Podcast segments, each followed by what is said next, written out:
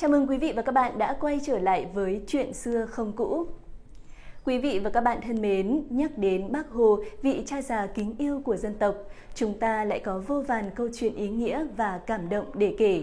Đó là những câu chuyện về nhân cách, tư tưởng đạo đức của bác, về cuộc đời dành chọn cho nhân dân, cho Tổ quốc, về sự hy sinh lớn lao vì độc lập dân tộc.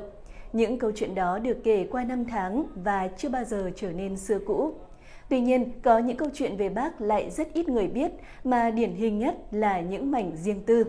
Ngoài tình yêu bao la dành cho đất nước, nhân dân, bác cũng từng có một mối tình riêng đẹp đẽ và trong sáng. Sự chờ đợi thủy chung cả một cuộc đời của người con gái ngưỡng mộ bác lại càng làm cho mối tình ấy trở nên thiêng liêng. Xin mời quý vị và các bạn cùng chúng tôi tìm hiểu về câu chuyện ấy trong video ngày hôm nay.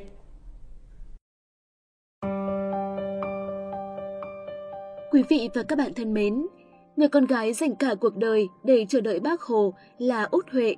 Chuyện tình của bác và Út Huệ được thể hiện rất chân thật trong tiểu thuyết nổi tiếng Búp Sen Xanh của nhà văn Sơn Tùng, người đã dành cả đời mình để viết về bác. Sau này, tác phẩm còn được chuyển thể thành kịch bản phim có tên là Cuộc chia ly trên bến nhà rồng.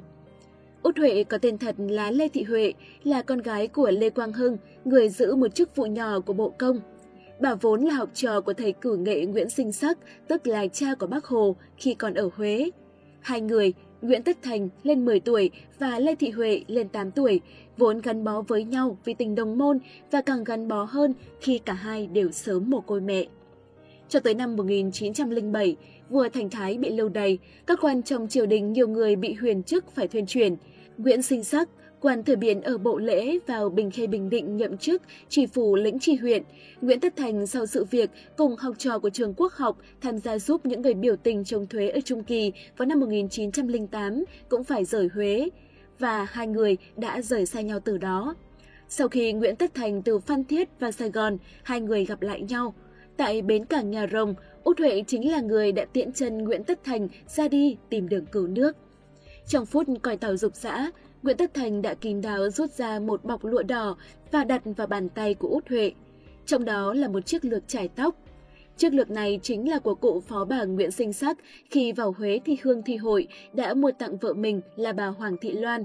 Bà Hoàng Thị Loan mất năm 1901, 10 năm sau, năm 1911, Nguyễn Tất Thành ra đi tìm đường cứu nước.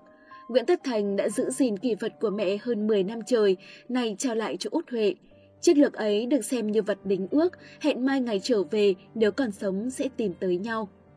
Năm tháng trôi qua, cô Huệ chải tóc bằng chiếc lược đó cho tới khi cô quyết định xuống tóc đi tu, nương nhờ cửa Phật. Sau này, trong vườn hoa của mình, bác thường chăm sóc ân cần một khóm hoa Huệ. Tên loài hoa thánh thiện này lại trùng với tên một người con gái là Lê Thị Huệ. Sau giải phóng miền Nam, nhà văn Sơn Tùng đã quyết tâm đi tìm bà Lê Thị Huệ, từ lời kể của bà Nguyễn Thị Thanh, chị gái bác Hồ, những năm 1948 tới năm 1950, nhà văn Sơn Tùng đã tìm gặp những gia đình từng có quan hệ với gia đình cụ Nguyễn Sinh Sắc. Ông đã gặp cụ Út Huệ năm xưa, nay đã là một cụ già hơn 80 tuổi đang tu hành. Lần đầu, bà đã khước từ kể lại câu chuyện cũ cho nhà văn nghe. Sau hàng tháng trời thuyết phục và đưa cho bà xem nhiều bức ảnh chụp về những chuyến công du của bác Hồ, trong đó có nhà văn Sơn Tùng, thì bà Lê Thị Huệ mới tin rằng nhà văn là người có vinh dự được làm việc bên cạnh Chủ tịch Hồ Chí Minh. Mặc dù vậy, trước khi kể cho nhà văn nghe câu chuyện về mối tình của mình với anh thanh niên Nguyễn Tất Thành, bà đã dặn rằng tuyệt đối không được viết cũng như không được nói cho ai biết khi bà còn sống. Một lần, bà Lê Thị Huệ hỏi nhà văn Sơn Tùng rằng Ông ở với cụ Hồ nhiều năm, có bao giờ ông thấy cụ Hồ nhắc tới hai chữ tình yêu không? Nhà văn đáp, có chứ ạ. Bà lại hỏi, thế sao không bao giờ thầy báo chí nói gì cả? Nhà văn Sơn Tùng liền kể lại cho bà nghe rằng, bà Nguyễn Thị Thanh, chị ruột của bác Hồ, khi ra Bắc có kể cho cụ Hồ nghe rằng trong lần vào Nam tìm mộ của cụ Nguyễn Sinh Sắc, bà đã có gặp cô Huệ. Sau này, có người nói với bác rằng cô Huệ vẫn còn sống và đã đi tu, còn không biết thêm thông tin gì khác. Nghe xong, bác thở dài. Nhà văn Sơn Tùng còn kể rằng trong phòng làm việc của bác bao giờ cũng có một bình hoa huệ. Nghe tới đây thì bà Lê Thị Huệ rơm rớm nước mắt. Năm 1980, bà Lê Thị Huệ qua đời. Một năm sau, nhà văn Sơn Tùng mới cho ra đời tác phẩm Búp Sen Xanh nói về thời tuổi trẻ của bác Hồ.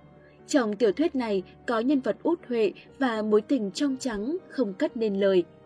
Nhà văn Sơn Tùng có chia sẻ trong cuốn tiểu thuyết rằng không phải do một sự ngẫu nhiên, một sự tình cờ mà từ lòng kính yêu bác với một quá trình hình thành và tích lũy trong tâm hồn đã dẫn tới việc tôi cầm bút viết những trang kể về một số hình ảnh thời niên thiếu của Hồ Chủ tịch.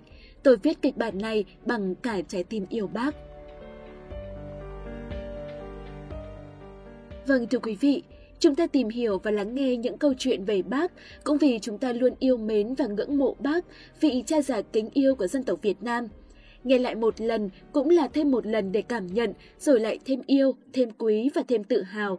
Thông qua câu chuyện riêng tư, chúng ta lại càng hiểu hơn về ý chí sắt đá và lòng yêu nước của người.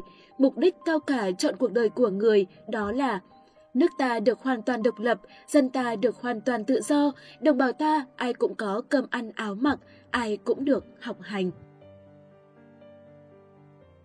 Cảm ơn quý vị và các bạn đã theo dõi video của Chuyện xưa không cũ. Nếu thấy nội dung hay, thú vị, bổ ích, đừng quên dành tặng kênh một lượt đăng ký nhé. Chúng tôi rất mong muốn nhận được sự đồng hành và chia sẻ của quý vị và các bạn. Xin chào và hẹn gặp lại ở những video sau.